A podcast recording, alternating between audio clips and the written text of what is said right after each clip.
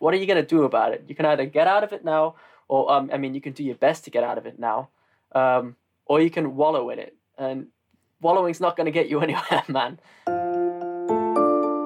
Welcome to Creative Insanity. Creative Insanity.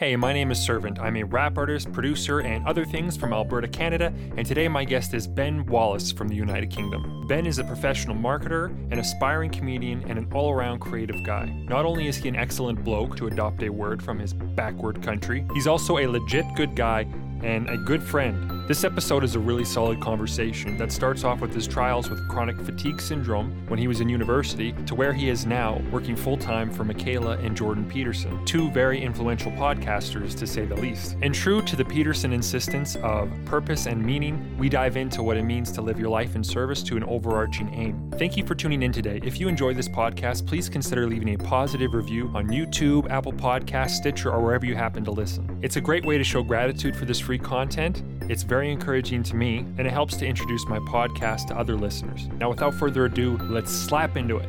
Ben Wallace, welcome to Creative Insanity. I'm very excited to be here. Thank you so much for having me. Yeah, no, thank you. And uh, thank you for having me on your podcast, Ben's Learning Lounge, which I don't, as of this recording, the episode hasn't come out yet, but we had such a good time. We, I had to get you on my podcast. So I appreciate that. Um, I know. I felt like that podcast could have gone on for many, many hours. I mean, we were lucky to cut it off when we did. Yeah, well, we did, and then we kept talking, which is something I, I often do with my guests a little bit. But we we definitely went on, and I'm glad we scheduled this. You have a very interesting story, and what you do is very interesting. And I don't know which you'd like to start with, but I'm really interested in diving into your story as someone who struggled with chronic fatigue syndrome because that is a monolithic challenging thing and I want to know more about that and the role that it played in you developing your creativity and all that. I probably phrased that poorly, but I just want you to jump in. all right, so how did no it start? worries.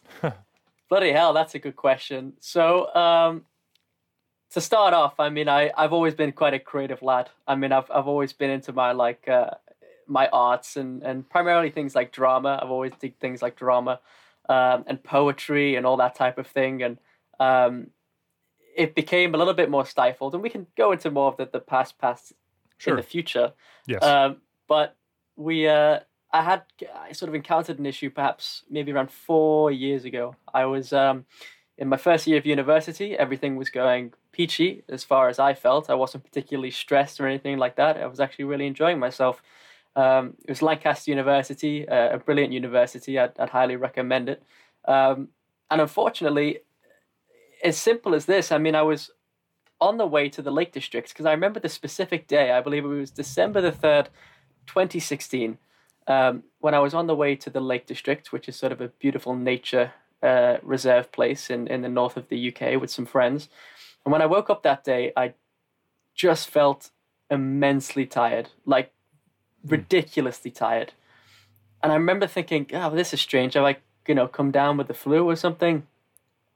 I didn't want to overthink it. I thought I'll have a sleep on the train and then I'll feel better. Um, so I was with my friends, and as I got uh, onto the train, I was already beginning to have like migraines. I felt dizzy, just not right at all, and not in a way that I have felt before. It, it was like feeling, it's like my bones felt heavy my mind felt heavy. I was struggling to have a straight thought. And you might be thinking, well, how come we're you still going on this trip? But I thought, like, well, I've never had something like this before. Perhaps it's just a spell, it'll pass. Yeah, maybe you'll get over it quickly, or it's COVID. Yeah. You, know, you never know what it was. Yeah, well, yeah, COVID before COVID was cool. Yeah. Um, and it carried on. And I remember sleeping on that train, and I woke up and I felt probably worse than I did beforehand. Um, and it's strange to sort of explain, but it just didn't go away. Like each day, it, it carried on, and in fact, it got worse after about a month. And I was panicking about it. I saw doctors about it. I think I saw in the span of about six months, I saw about eight doctors, wow. different doctors, because they don't listen when you say you're tired. you know, they they think we'll get your blood work checked. I had my blood work checked on four different occasions, and nothing flagged up as a problem. Um, they recommended that I slept more and I was less stressed. So I thought that's brilliant advice. Oh. I never thought of that before. yeah. No. Um, so it was just problem after problem. Like I said, I had incredible dizzy spells. Um, it's kind of a, a little bit like, and I've described it in a blog before, of if you imagine you've got this sort of huge weight pressing down on your head, and a little bit like those, you know, like kind of Tom and Jerry cartoons when I remember seeing before, like Tom would have like matchsticks in his eyes, holding them up as they're trying to close. oh yeah. Yeah. Yeah, yeah. That that that bit of the cartoon I felt is very a very very good explanation of what chronic fatigue syndrome feels like, and what a lot of people don't know is how connected it is to other parts. I mean, as I brought up before, you get things like migraines, you get um, post-exertional malaise, which means you can do just a little bit of exercise and it can take you out for about four days, which happened to me. Wow. I felt I often have to sleep for like 18 hours a day sometimes, which is, I mean, it's it's not human. yeah. It's yeah. It's Um, excessive. That's a lot. Yes, yes. Um, and then not being taken seriously by doctors was was a, a thing on top of that too. So, as you can imagine as well, it's horrible for anybody to go through something like that. When you already know that you're quite a creative individual, you've got a you feel like you've got a lot of potential. You've began off in life uh, at 18. You're at university. I mean, a lot of people who get this condition are actually middle-aged women. That's that's sort of a very common Hmm. age for people to get it, like postmenopausal type of thing. Interesting. So to have it at the age I did felt very uh, isolating and um, scary, um, to say the least. So uh, it was certainly been quite an adventure, my university experience um, over over that the next three years. Yeah, what a challenge. Um, that's a challenge that I don't think a lot of people get the experience of having, certainly not so young. I get that as people get older, you know, we experience more tragedy in life. Like the older you get, you the more crap you see and you're like, "Wow, I sure have it good." Or you get the, you know, your knees cut out from under you. Like it happens to people. But to be so young and to have to deal with something so massive, even just from a time standpoint, like forget about the side symptoms, just how much less time you have to engage with life, Yes, to get your work done, to to pursue your studies. But yet you did your program at Lancaster. What were you studying? uh, I studied marketing and advertising, and I had a minor in English language and media studies. So it was quite the certainly quite the field. Um, yeah, you, you make a good point there about the limited amount of time because you know you have a couple of options, and I notice in a lot of threads, a lot of people like to self victimize themselves, and I understand why. I mean, bloody hell, if when you're in that circumstance and as you mentioned, you kind of feel everything against you, and you know you have your, your knees kicked underneath you. Um, you certainly are going to feel rather like the world is, you know, not doing you the best. You've been given Mhm. a bad hand, and you just want to shake your fist up at the sky. And the issue was is that it just doesn't get you anywhere. I mean, you get some sympathy of people, which is nice, but I never really wanted sympathy. I felt like I wanted to still be something, and I wanted to prove something to myself that I can get through it. And um, it meant that I wanted to persevere. And in the little time that I would have throughout the day when I could, and I wouldn't see people for days and days at a time because talking to someone for about half an hour could take me out for the next three hours. Uh, Wow. Was was the that's not an exaggeration. That was like how I calculated in my head. I thought if I talk to someone today for about half an hour, I need to plan maybe a three hour nap break. So Wow. yeah. um, yeah, it meant that I had to very much condense what I wanted to do in the short period of time, which, as you can imagine, didn't lend itself very much to the additional creative pursuits that I wanted to take on in addition to my degree. How did you feel about that? What was the, your did you experience any existential crisis at the time? Or were you feeling like, like yeah, I, I was I was heavily depressed. I mean, that's that's for certain. I mean, I think I've already got some kind of family history of depression, so that was always kind of in the background. But it was uh, never as bad as it was when the fatigue symptoms came in, because when you're a person, and I think many creative people are, who almost judge your success by the amount of work you can do, right? um, such a barrier as that can certainly cause you to become very judgmental about yourself, even if it's something which you can't control. Yeah. So judgmental about yourself. Yeah, I, I, I, I imagine so. I mean, I think uh, a person could easily develop resentment for the world, their situation, jealousy of others who don't have the same kind of challenges.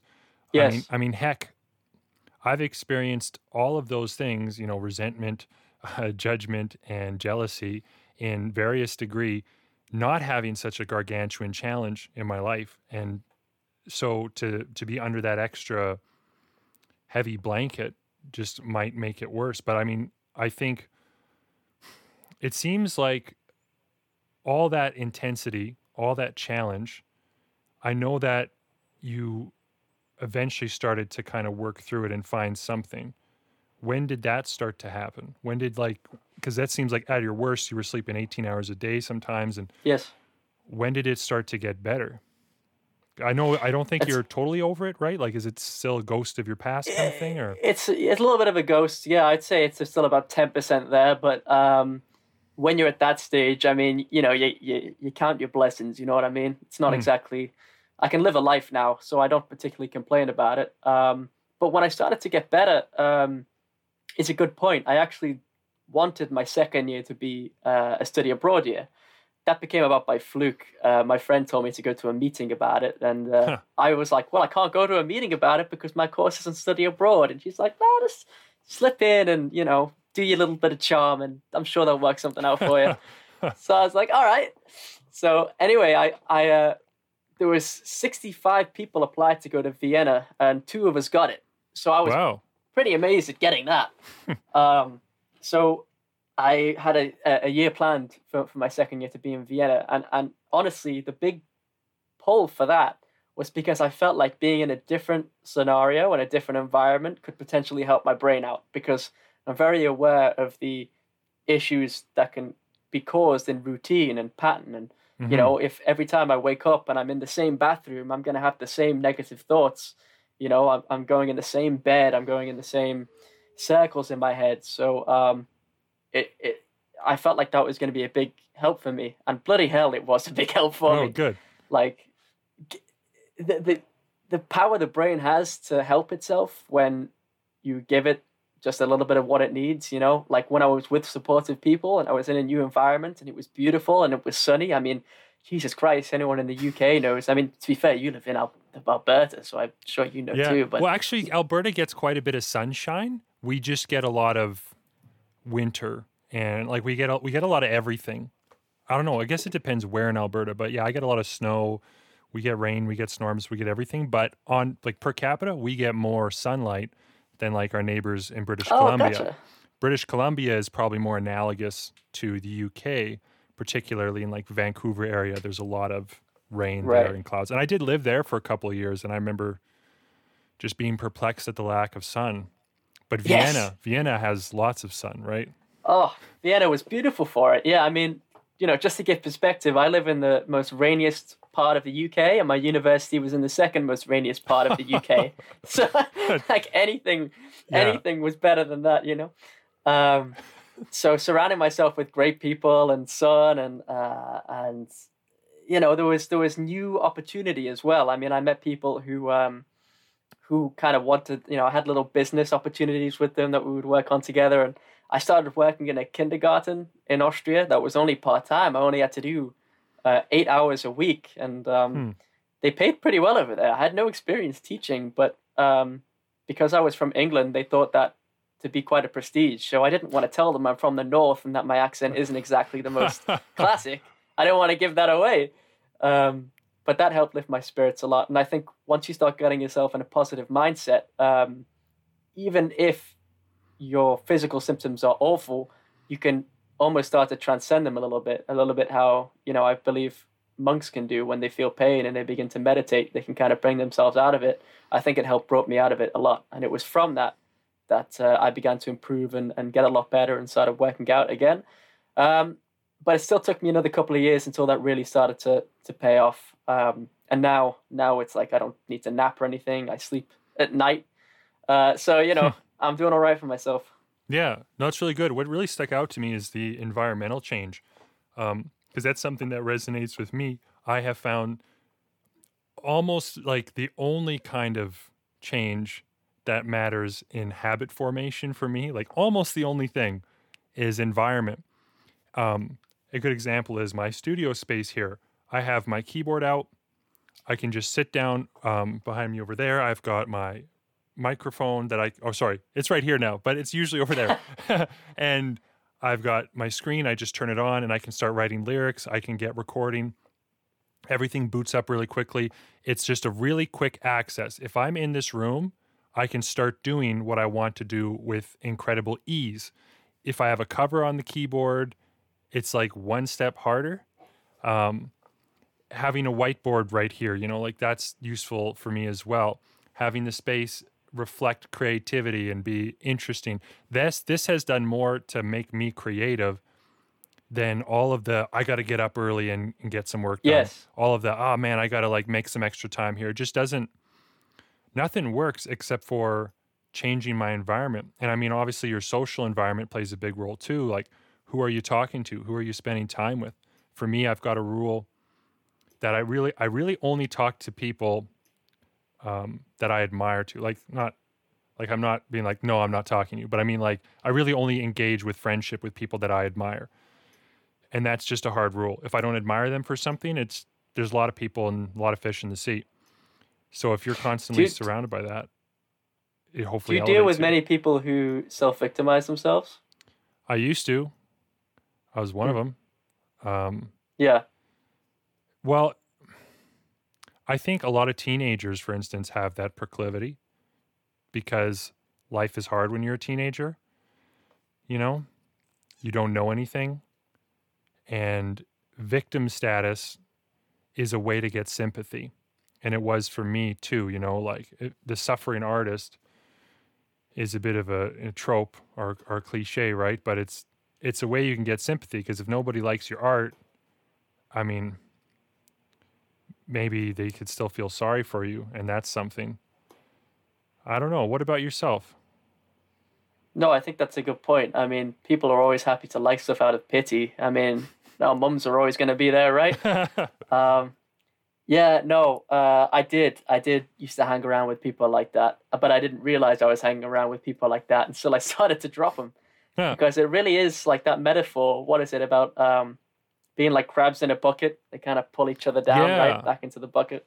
Absolutely. Oh man, you just end up you don't get anywhere because whenever you do something positive, they don't care about it. They want to talk about something else, um, or you know, when you do something negative, they want to talk about what they've done that's been negative. And whenever you get an opportunity, I was always getting talked out of it. And you know, what would happen is we would end up in these circles where um, let, let me give you a good example. Actually, yeah. I I was friends with somebody, and um, the first time I met them, this should have been a warning sign from the start, right? I met them at a party, uh, and uh, they came up to me. I had like a, a, drink in hand, and I felt quite positive. And I met them, and they go, ah, like a big sigh, like that. And I went, mm. "Oh, you know, you're right," because I feel like I get quite empathetic when people are down. And they said, uh, "Yeah, it's just um, sometimes the, the state of the world just gets me down. Like I was looking at the news today and it said something like, I don't know what they said. It was like 33 people died in a bus in India. I just wonder, you know, like, how does the world manage to be like that? And then I start talking to him genuinely, saying, like, well, you know, obviously negative things happen, but we have to build up. And then they started talking me down, like, yeah, but you don't know all the problems in the world, and ah. there's so many negative things, and you know, and, and I started thinking, well, yeah, they've got a point, I suppose. I don't know everything, and you know, I started talking to them more, and I, you know, I was 17. I didn't know the red flags, and uh, before I knew it, I became like a negative Nancy, you know, yeah. and everything's bad, and this, you know, why do anything because there's no positivity in the world, and um, yeah, it, it's uh, it just wasn't a good space. And I'm glad that I kind of snapped out of that and realized, right, okay, this person isn't the best for me. And whenever they had a problem, and when so many people have a problem, and people with chronic fatigue syndrome do this too, it's like they just want to point the finger. Mm. And it's like, look, it's nobody's fault, man, that you're in this situation. It's not your fault. It's not anyone else's fault. But what are you going to do about it? You can either get out of it now, or, um, I mean, you can do your best to get out of it now, um, or you can wallow in it. And like, the, wallowing's not going to get you anywhere, man. It's no, really not. So it's I, just I, I fun to wallow resentment. sometimes. Say again. I say it's just fun to wallow sometimes. Like it there, is. There's a there's a kind of I'm right. Like the the negative thoughts that a lot of people have, like that I've had too, like, man, you know, my music career is never gonna amount to anything and stuff like that. There's this sweet secret solace that you take in the thought that you're right. And it's basically superiority. I am right, the world is wrong, and I might be suffering, but at least I'm right. And that is a form of pride, you know, that negativity can become like this yeah, it's like a something like a trophy. It's something that you people some people carry around like well, you know, I'm a pessimist, but I'm right. But I think Yes. that in reality, you know, the placebo effect even like positive thinking aiming aiming towards something high, aiming towards something good, increasing your likelihood of achieving that. That fact alone is you know, it's very and a big encouraging reality for positivity. Like it's going to make things better. Even if let's say the negative's true sometimes, you got to aim higher and it's going to make things yeah, it's just going to make things better. I don't know what else to say about that. No, I agree though. It's it's a very powerful thing to do that and to actually aim at that genuinely. Um, and I definitely wish more people did that because there's no surprise now that we live in a culture of a lot of um, self victimization and people like to wallow in it, as you said. As I think there is indeed a pride in it and uh, a feeling of righteousness, and it's it's a safety net too because if anything goes wrong in your life, if someone kicks you off your perch a little bit, then you can nicely land back into your little depressive hole and you can you know wallow in that a little bit and you can go oh poor me. So it's okay to do that sometimes. I think it's all right if you want to have a little complain or you know things aren't going your way but once you start to like manifest that and you start to really that becomes your only frame of reference then you've messed up somewhere along the way. And i think that you've lost your individuality a little bit to the to the to the greater wallow Absolutely. And to bring it back to the social aspect, there's people who will reflect that, right? And you just got to avoid those people. And it seems like that you getting a change of environment, um, you know, Vienna, getting some sunlight, it, it basically kick-started you in a good direction. And and then you maintained that. I imagine like diet and a lot of other things were tried Yes. and there's pro I, I know that actually there's a really good podcast with you and I forget her name who who hosted you. oh uh raelan agle Raelan Agle. Okay. Well, the, the two of you have a really good discussion about chronic fatigue syndrome and about you give a lot of tips about how for people to get out of that. And while it's not it's not really the focus of my podcast as much, it's really good context for I think perspective for people who are creative who have aspiration to do anything. If you understand that someone else has such a massive Herculean struggle, it you can look at your own life with a new frame, like with a, with a new set of eyes, with gratitude, hopefully, right? So yes so then kind of coming out of that stuff, in what ways? Tell me a bit more about how you are creative, and maybe also into the line of work that you found yourself doing as a as a marketer and whatnot. Yeah, for sure. So, um, in ways of creativity, I mean, I still managed to do my little bits while I was at my illest. I mean, Mm. you know, when you've got problems, there's a lot of ways you can get that out, and I think you know you can do that quite quite nicely in rap. And I like listening to your music because you're you're very good at um, getting that out in a meaningful way. Um, Thank you. I used to do that in bits and pieces with poetry, which I enjoyed at the time. Um, but then I kind of moved on to bringing that into marketing. And um, the thing I hate about the general uh, look at marketing is like, oh, you're just trying to sell me things. Like, you, you know, you just want to sell like me some spam ham. Um, and I, I, I hate all that, honestly. Like, the, the thing I like about marketing is when you get something that you think people will like and you want to show people who might like it that they might like it. Um, so that's what I try to channel. And there's lots of creative ways that you can bring things to people in ways that they will actually enjoy. I mean, people tune in every year to watch the bloody Super Bowl commercials, right? I mean, Hmm. that's a massive thing and people love it. And uh, I, I want to um, create things that people want to want to consume. So I kind of started off by doing marketing for. If you've heard of like uh, those little uh, TED conferences, you can have like Yeah. TEDx. TED, TEDx. Yeah. Yeah. I've I've definitely listened to countless TED related lectures. Yes, me too. It became an addiction. Um, so I did some marketing for for my local university, one of those, and you know it's brilliant, isn't it? Because when you have something like that, and you've got a little bit of a budget, and you want to, I only had to get 100 seats, and there's 15,000 people on campus. I'm like, there's so much opportunity here. Like, what can I do to bring people in? You know, so I started like hosting little events to like give people sneak peeks of what it would be like. I did these like mini courses of like uh, giving people the chance to do some public speaking and things for for it. Hmm. Um, so just kind of little ways to make people feel more confident. I mean, that's kind of how I like to channel my creativity is is helping out other people in fun ways. So I do it in my podcast. Um, I did it then. I uh, like people to enjoy. I did stand up comedy for a little bit too. right. So I like people getting something from that, you know.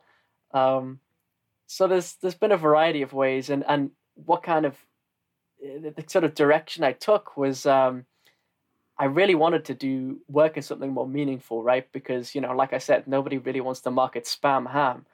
you said that meaning and purpose is something that's rather important to you and i want you to talk about that a bit meaning and purpose how does how does that incorporate into your life Oh yeah, well that's a brilliant question, and I'm constantly preaching about meaning and purpose to my friends, and it's one of the reasons why I'm I'm already a fan of your work, um, because it's such a staple of it. I mean, I cannot do something that I'm not passionate about, and I've thought about that statement before and how privileged that sounds. I think to say that because I don't think everyone gets the opportunity to say that. To be fair, um, but I maybe put it this way: I can't do a great job in something that I don't feel passionate for because I get bored of it very easily, or I think, well, why am I doing this for this person? I don't even like the cause. I don't, you know, when I worked in retail, I was very rebellious because um, I didn't like the bosses. I didn't like the job. I didn't care about any of it. I would, you know, I would steal little bits of cakes when I could. When you know, in, in the uh, they would say, "Don't take any cakes home," but you know, they would be in the in the stash, and nobody took them that day because it's the last day they were available. And I thought, ah, take some cake home. I deserve it. So I get a little bit. I think I get a little bit agitated when it's something I don't care about, um, and that that's very much moved my direction because um, I I've always known that I'm gonna either be an entrepreneur or work for someone who's in a cause that I very much appreciate. And um, I really don't know how people do it, Spencer. I, I'm wondering what you think, but um, do you think you could like honestly work for like like Adidas and believe in the cause, for example? no no i i have i resonate deeply with what you're saying about base it's like it sounds privileged in a way like i just want to do what i want to do. I got to care about it for me to do it. But uh, i think that it's a very honest way of living. There are things that you might not want to do that you have to wrap your head around if they're part of your meaning and purpose. So, like, if my work shriveled up, because I do, my main moneymaker is videography for clients and doing advertisements and story like narrative videos and testimonials and like that kind of thing. And I do some production work. I do produce and do music engineering too. But if all that dried up and I had to get a job at the pulp mill or something like that, I think that I would have a really hard time. But the only thing that would pull me through is reminding myself that I'm providing for my family. Like what I'm doing, this is what I got to do right now. You know, even though I want to be artsy fartsy with all my time, I've got to get the grit under my nails and do something to put food on the table for my kids so that it's engaging with purpose, you know? And I think that when you are young, working retail, I worked retail as well. I felt the same way. I worked at a bookstore and I love talking to people about books. I would, that was the part that I liked because, yeah, we're, we're talking about things that are fun. But then when it came to like, uh, I don't know, design, changeovers, mark, merchandise stuff like selling blankets and whatnot, it just wasn't in my wheelhouse and my work suffered and ultimately I lost that job because I couldn't hold it down because I was doing great in the areas I liked and poorly in the areas that I didn't like. I think it's a it's a blessing and a curse. It's just that you got to be able to incorporate whatever you're doing into your meaning and purpose or you're going to go crazy. But I think what that implies yeah. is you have to have an ultimate aim of some sort, right? And do you have that? I think so. I think I think my ultimate aim is to and it's a very I suppose low resolution aim, but it's it's to help others in a way that I feel I can help them whilst being proud of myself at the same time. You know, I hmm. I want to. My goal in life, primarily, is to. Um, I suppose my goal in life is to. Ah, it's a very difficult thing to articulate, isn't it? I suppose I've never never articulated it before. But it is. To, I asked. yeah, no, it's a good question, but it. I think trying to articulate it because it's in my head is to say that I want to. I want people to feel. I want to improve everybody's day. That would be a nice, simple way of summing it up. I want to improve everybody's day in a way that I feel I can deliver successfully because I don't want to show up somewhere and do a bad job of it and make everyone feel worse. I think I'm a, I'm quite a people pleaser type of person. Um, so I feel like I'm quite giving, but I try and do it in a way that also boosts my own self esteem too. So that's why I would do things like stand up comedy, right? Mm-hmm. And I'm happy to take a dignity hit for it too. That's another thing. I don't know if you're like this in conversations, but um, one thing I've always noticed with myself is that if I'm talking with people, if things go silent or something, I'm happy to take a punch at myself or uh, or to take some um, to take some joke jokes and flack if it right. helps move the conversation forward, right? So I don't know if you're like that, but that that's something which I've noticed is integral to me. And I thought I need to stop doing that. And then I thought, no, I don't want to stop doing that. it's helping the situation, and I don't feel bad about it. Yeah, like some self-depreciating humor or something. Yeah. Well, for me, yeah. I was a class clown. This was about the only useful skill I learned out of high school, which was how to make people laugh in a way that was appropriately timed. Because you know you could be a good a bad class clown where you're just focusing all the attention on yourself where you're like the teacher says one thing and oh I can get a joke in there. It's kind of like a predatory form of humor where you're trying to capitalize on every moment and situation because it's like aggrandizing yourself. But what I learned in high school was there's a balance. Like there's that right amount of levity that you can insert into a situation or a conversation to yeah hopefully help move things forward to lighten the load a bit for people to relax to take the edge off. And i mean it's a very valuable and important people skill but it does take humility and i'm not always good at it. why do you think you want to take the edge off other people?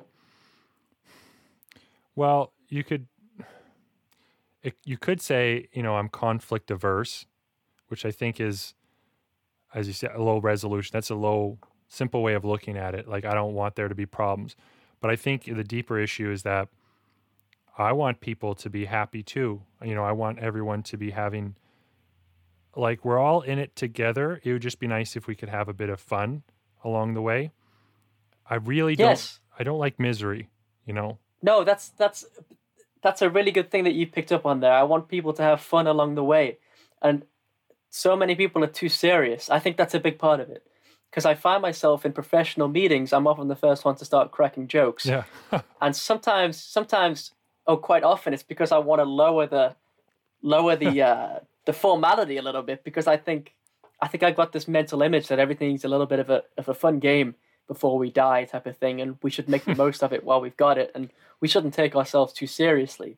So I think you've touched on something important there, and I think that's a big part of why I um why I want to make other people feel better because I think when people tend to get up tense is because they uh, um, they sense that something very deep and important is happening that maybe perhaps isn't. You know, maybe they got a job interview and maybe I'm the interviewer. So right. you know, when that's been the case, I've often tried to lower the lower the formality a little bit, and um, you know, I think I think I just want people to chill out and realize that everything's fun and games until we die, and that's not making light of people's struggles. By the way, I think we all have real struggles, but I think there's a lot of things around those struggles that don't need to be taken as seriously as they are.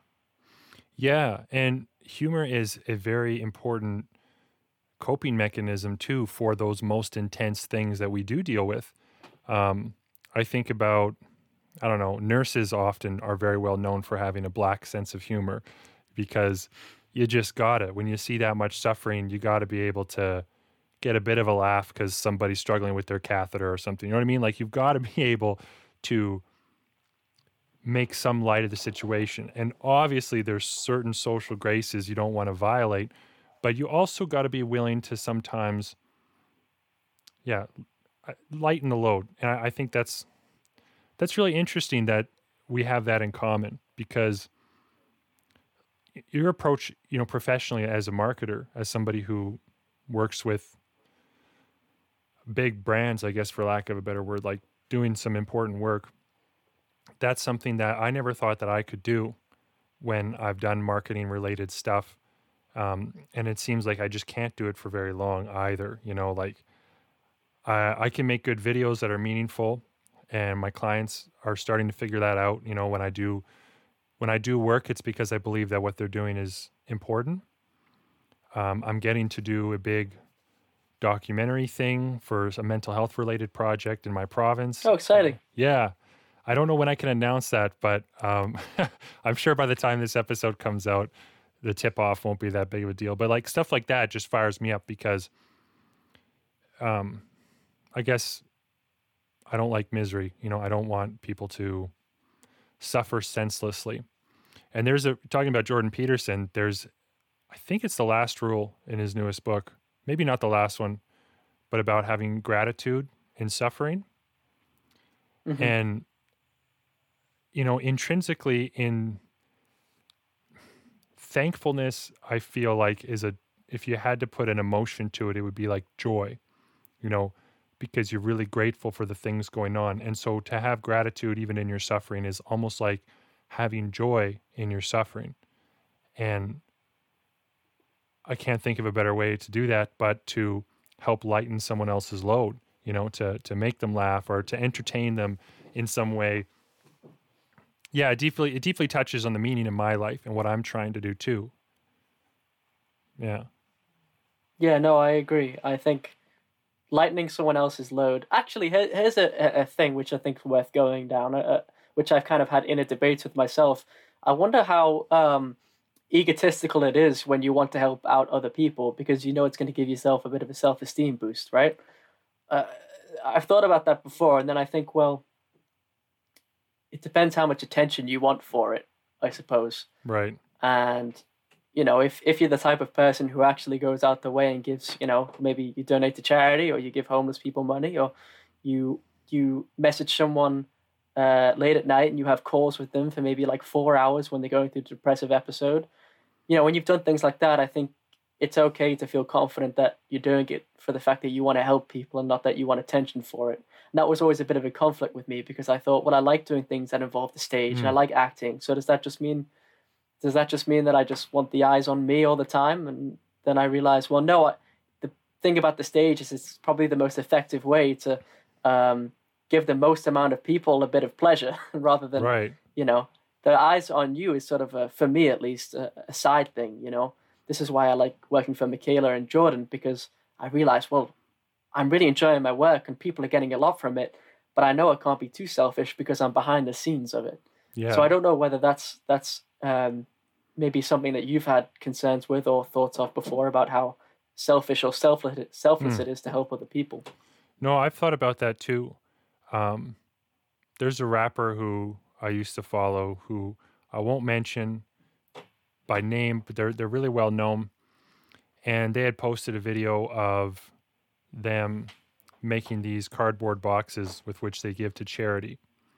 And it was about like what they do so that when people knock on their door in LA or something like that who are homeless and they're driving through, instead of giving money, they would give like these care packages. So this seems like a really nice thing, right? Like in principle, that is a great thing to do.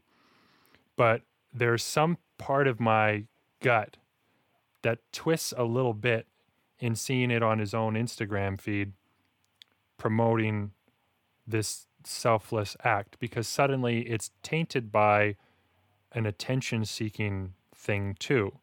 It's as if he's pretending he's not aware that him sharing this thing isn't going to have some kind of viral element. And I could see him maybe justifying it and saying, well, if I show that this sort of thing happens, more people are likely to see it because it might go viral and it might inspire some real change in the world. So maybe I need to get over myself and uh, you know showcase what I'm doing. And that's an argument that is tough for me to kind of reconcile with. But I think ultimately it wouldn't sit well with my conscience to advertise when I'm doing good. And it's a real balance to have when I'm so vulnerable in my work, for instance, as a rapper. Like when I can sometimes put out stuff that is. It's the balance is like I'm willing to show my flaws and I'm willing to show my struggles, but I'm not looking to publicly celebrate my strengths, if that makes sense. Mm-hmm. Um, that's up for everybody else if they want to do that, and that's fine. But it's not my role. I also think of like, I also think of uh, I don't remember where in the Bible, but about praying uh, somewhere like you're supposed to. They talk about don't be like the person who prays weeping and wailing and like making a big scene of it. It's like better just like go in your room and shut up. Like you know, Yeah. par- paraphrasing, but it's like go do it quietly. All right, it's between you and God. It's a And- virtue to that. Yeah, and so I feel like that virtue's kind of gone out the window in modern society because everyone's so so much trying to just get attention for doing good things. So, But I, you can often. So Yeah. I, I I don't mean to cut you off, but I think what's good is is um, I think for most of us it's quite see through, and as you mentioned with that specific individual that you've seen, um, I'm not trying to say that they are just doing it for attention, but I would be amiss if I was saying I didn't think that was playing a role. Mhm. Like you know, I, I knew people at my university and uh, on my marketing course, and you can imagine there are a lot of sharky people on a marketing course, and they have these sort of fake smiles, and um, we we learn about this. You know, you've heard about like elevator pitches, right? Yeah. And about like if you're in an elevator with someone, what would you say? I hate that exercise, and not because, not because I I don't think it's good to have a summary of yourself, but if the, the, the situation they put you in is like, okay, imagine you're in an elevator with someone important. You have one minute with them. Go. It's like, well, I don't want to be like, hi, I'm Ben. I do this for a living. Would you like to know what? Like, I, you know, I would want to treat them like a human and be like, hey, how's it going? Yeah, You know, I, I don't I don't want to um, start trying to trying to bring myself into their lives or always wanting favors of people. You know, everyone's very sharky sometimes. Well, not everyone, but I know a lot of sharky people. it's true. Yeah, And I think that if you've got a little bit of uh, of an of an emotional intelligence, you can see through that quite easily, and you know you can tell when they shake your hand, you know how really genuine they are um, in how they want to meet you. So, you know that's that's always been something which has bothered me. Well, I think the creative fields too have an influx of people who are often after it for self aggrandizement. They're often after it for attention, for status, um, even money. Even though, like, you know, statistically, making money from creative endeavors is like zero to nil. It's like not going to happen for most everybody, but it can like it's basically it's so hard to make money from being creative even if you're extremely talented even if you're well networked even if you have all the pluses to your account it's still a challenge. That said people will still look at the top earners in creative industries and that'll be inspiration. I think that i've i've started to learn i've started to get a bit of a radar when it comes to interacting with people in the industry who are kind of in it for self gain and then people who are in it for you know to lighten the load right? Like people who are trying to genuinely use their artistic endeavors to help people to make a difference in the world. And it's often those people that struggle so much with marketing because no one's Yes. going to know if you exist unless you you know you actually are out there doing stuff. And so how do you make yourself how do you present your best qualities that will be of interest to people in a way that does that doesn't feel like you're the one weeping and wailing in the church to get Right. attention for yourself. Right. Yeah, It's very true. I I thank I- I thank whichever God there is out there that I have some extroversion and charm to me because otherwise I'd be screwed. I mean, so many people are introverted, right? Like introverted creative people it's it's not easy for them to get out there in the world because I think introverted introverted creative people have some of the best things to offer because they can be very good at isolating themselves and just sitting down and getting on with their work in a lot of cases. Um, but then they're not very good at pushing that work out there. But on the other end, I think that there's a lot of uh, creative people who perhaps aren't particularly good in their field, but they're very good at pushing that Yeah. work. Yeah. You know, you just get like, uh, how would you describe it? Um, shit covered in sprinkles put in your face. You know, so um, it it's difficult for those introverted people, and I don't know. I, I wouldn't know what's best to do to help them. Um, but uh, I'm glad I'm not one. Thank God. Yeah. Well, I think that for my listeners who are introverted, one of those things is uh, partner with people who are and who have your best interest at heart and who you can help.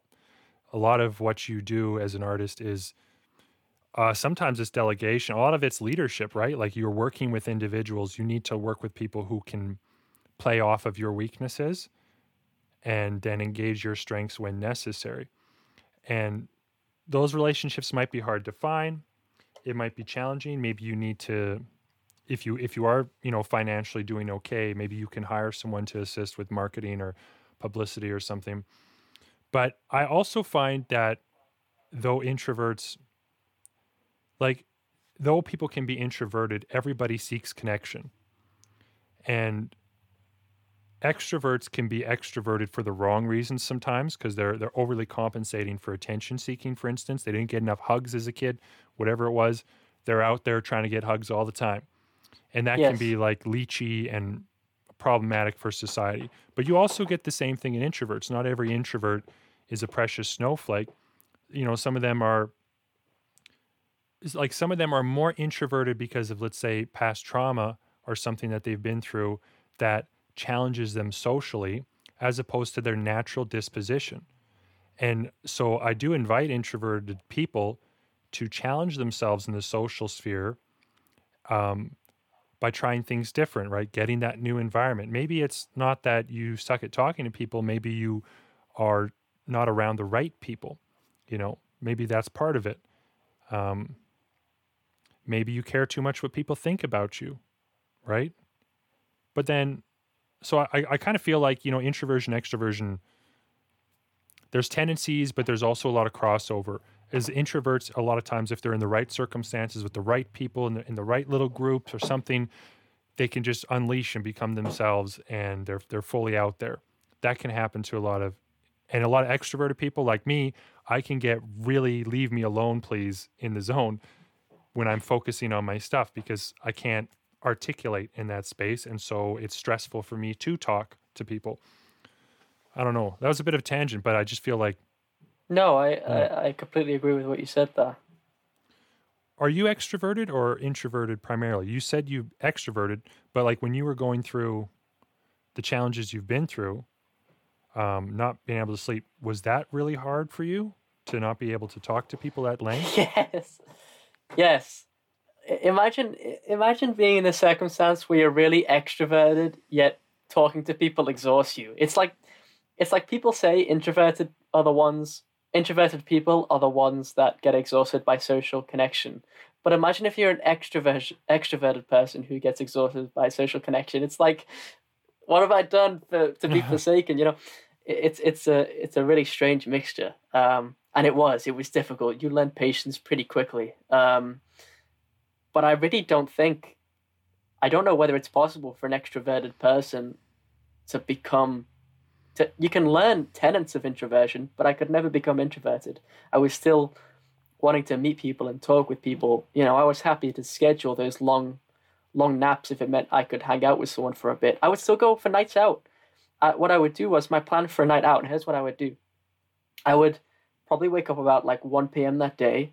I would um, do my work for a couple of hours and feel pretty terrible while I was doing it and constantly wanting to sleep. Mm. Then I would reward myself with a three hour nap for, for doing that uh, because that's two sleep sleep cycles. I'd wake up still feeling pretty terrible, but once I had a, a coffee, um, I'd be, you know, I could talk better. Um, then I would go outside and get some fresh air. I'd go for a walk on my own. That would help. And then I felt ready enough to go for a night out with some friends. And uh, then I would be always the first one who wanted to go home too. so, Right. but I managed to fit it in. But imagine, like, you're basing your life around just being able to have that little bit of social interaction because you know, despite it physically and mentally exhausting you, it emotionally empowers you.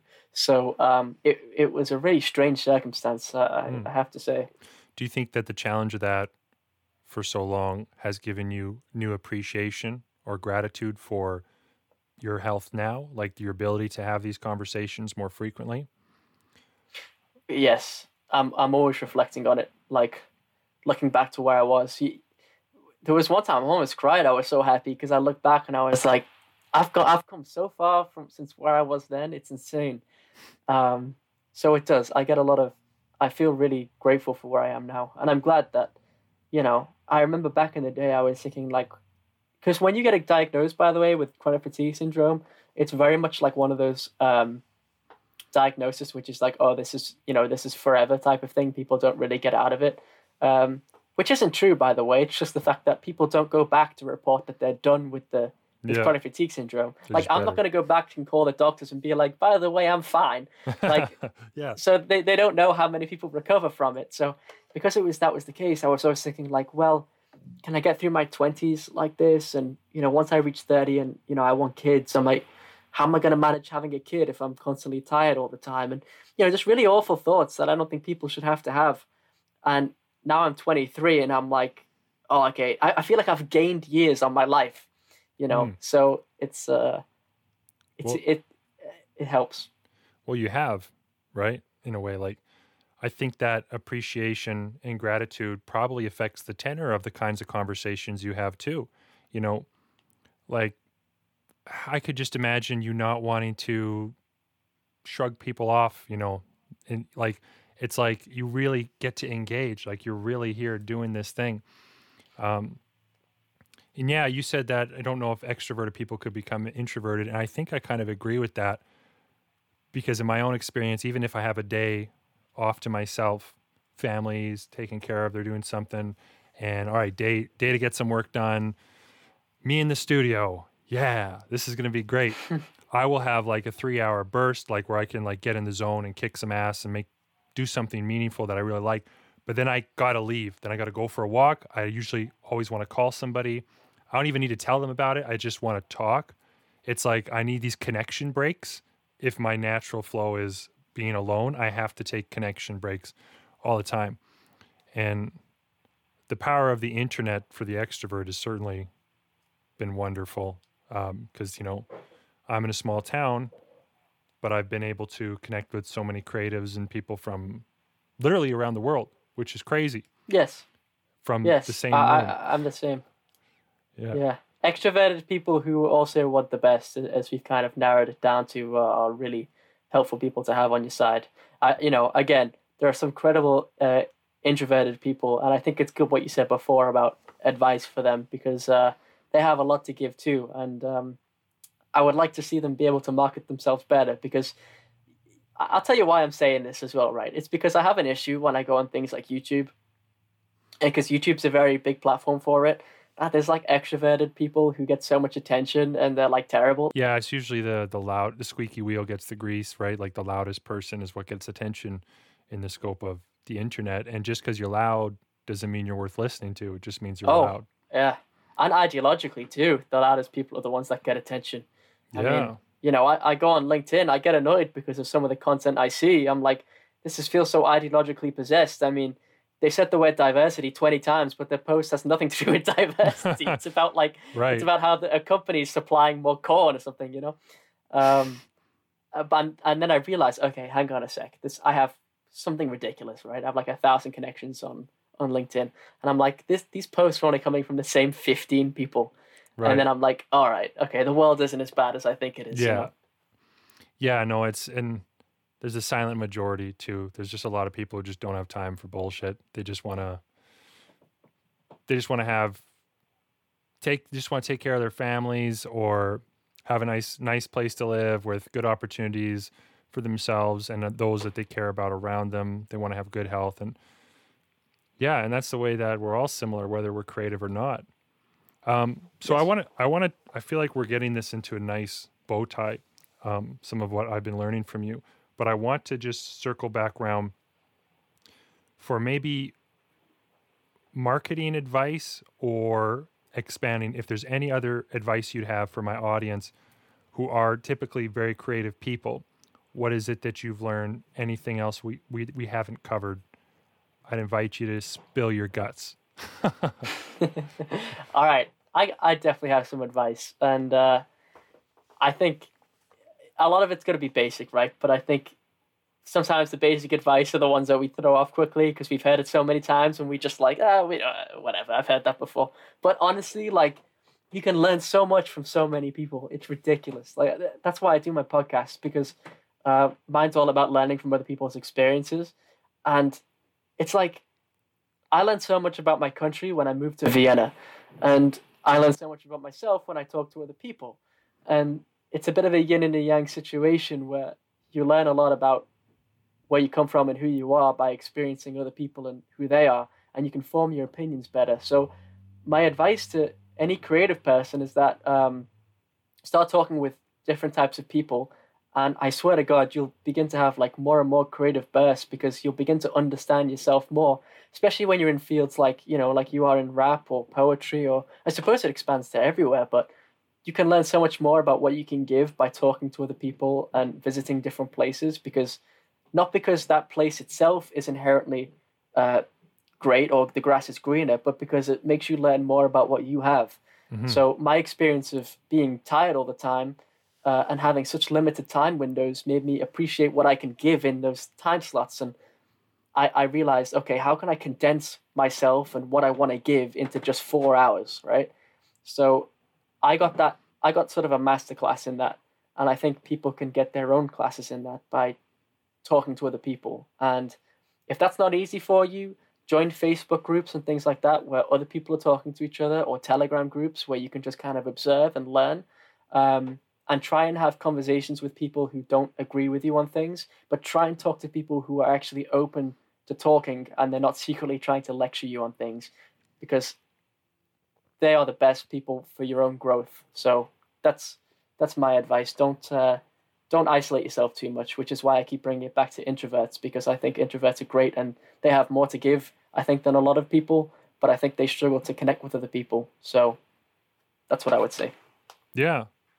And that's fantastic. It's it's a very important it's a very important balance that you've got to learn. It's a dance you got to learn to dance, right? And it's going to do so many good things for you going forward. Um, we got pretty deep in this conversation actually. Like I, I, really i really enjoyed how we were able to sit for a minute and even just think about the answers. So i really appreciate your time uh, you taking all the time. I highly recommend for anybody that they check out your podcast ben's learning lounge. And not just because i'm going to be on it but because um, i've listened to several episodes it's fantastic. Ben's a great host. He's able to just like a blank slate almost like what can i learn from you? And there's a really good example. You have someone on who did um, museum curation right? Or something yeah i did, did. Yeah laura. Yeah I, I know nothing about museum curation. Yeah and most people don't and most people wouldn't think to necessarily investigate that but you're like tell me more. And you actually learned some really valuable things. Like there's so many different walks of life that have directly applicable things to your own life. And in a in a different scale it's like what i try to do with my podcast is have creative people on from various disciplines and doing different things because it's that contrast like you said you need to have broader experience so you can contrast i like this i don't like that and you learn more about yourself and then you can dive deeper too in your creative work. Um, yeah well it's been a pleasure um, where can people find you online and where should they look yeah, well, first of all, I want to thank you as well because uh, it's it's a, a, rare occasion when I'm the one getting interviewed. So it certainly um, put some uh, some new strain in different parts of my brain that aren't used to being strained before. So I feel like I've I've learned a bit about myself from the questions you've asked me. Um, so where people can find me, uh, I, am most active on my Instagram, which is at uh, real life Ben. Um, there's I post all kinds of random random crap on there. Uh, if people want to follow me there, random crap, people. and of course, I have to plug because I work for them uh, and I'm a fan of their stuff. If you aren't subscribed to Jordan Peterson uh, yes. or Mikhaila Peterson, please check them out. And uh, they they make incredible stuff, and they teach you a lot about yourself and life. And you know, Srvent here has made his own uh, brilliant rap about Jordan Peterson. Um, yeah. So if you haven't checked that out, check that out. I like I'm advertising stuff on your channel now. That's funny. Well, it's how we, do. it's how we connected. Well, I I second what you're saying. Jordan Peterson's been very influential in particular. And then later, Mikhaila Peterson, I've started paying attention to her work. And my wife is actually carnivore, basically. She's got a couple exceptions, mm. but she's seen a lot of benefits in her health because of her immuno issues and whatnot. And so, yeah, honestly, like I, I listen to both those podcasts, and there's so much stupid wisdom out there coming from those two. And you're part of that, helping the message get out there. And yeah, like thank you for that because it's it's great stuff and uh, it's constantly evolving me as a person. I'm like it's one of those things I listen to every week and I get something yeah. out of it. So yeah, I mean I wake up every day and I'm like honored by the position that I'm in and like it, it, you think bloody hell I'm like a part of this, you know, like I'm part of something where people are actually gaining. Yeah, you know, because Mikhaila she's all about she's healed from like a, a, an awful autoimmune disease through her diet, but also you know as you said you can learn a lot from other people. You can apply to your own life about perseverance and things. So, you know, there's a lot to be learned from that, and I feel like I relate to a lot there. So, um, yeah, it's great to be part of something massive. So I'm I'm very much counting my blessings every day, and I hope your listeners too. Um, I'm sure many of them are, but I hope that they also find their own sort of ways and things and ways that they they can help others. And if they're small scale now, um, my extra bit of advice would be, you know, keep collaborating with people too uh, because that's also a great way that you can get your word out there and um, message people because you don't know what you might get from it, as as me and you have. So yeah, um, please please get yourself out there and uh, don't be shocky about it. Try and go in it with the fact that you want to learn something and not you're trying to get something out from it. Yeah, hundred percent, hundred percent. Thank you, Ben. Cutting it right now. Thank you for listening to today's podcast. If you found any of this valuable, please consider subscribing, recommending this to a friend, or leaving a positive review on iTunes, Spotify, or wherever you happen to be listening. If you watch this on my Srvent YouTube channel or Facebook page, please leave a comment and share. I love to hear from my listeners and learn from them. Learn more about me at www.srvent.com. That's S R V E N T.com. Thank you again for your time. Now go be creative and sane.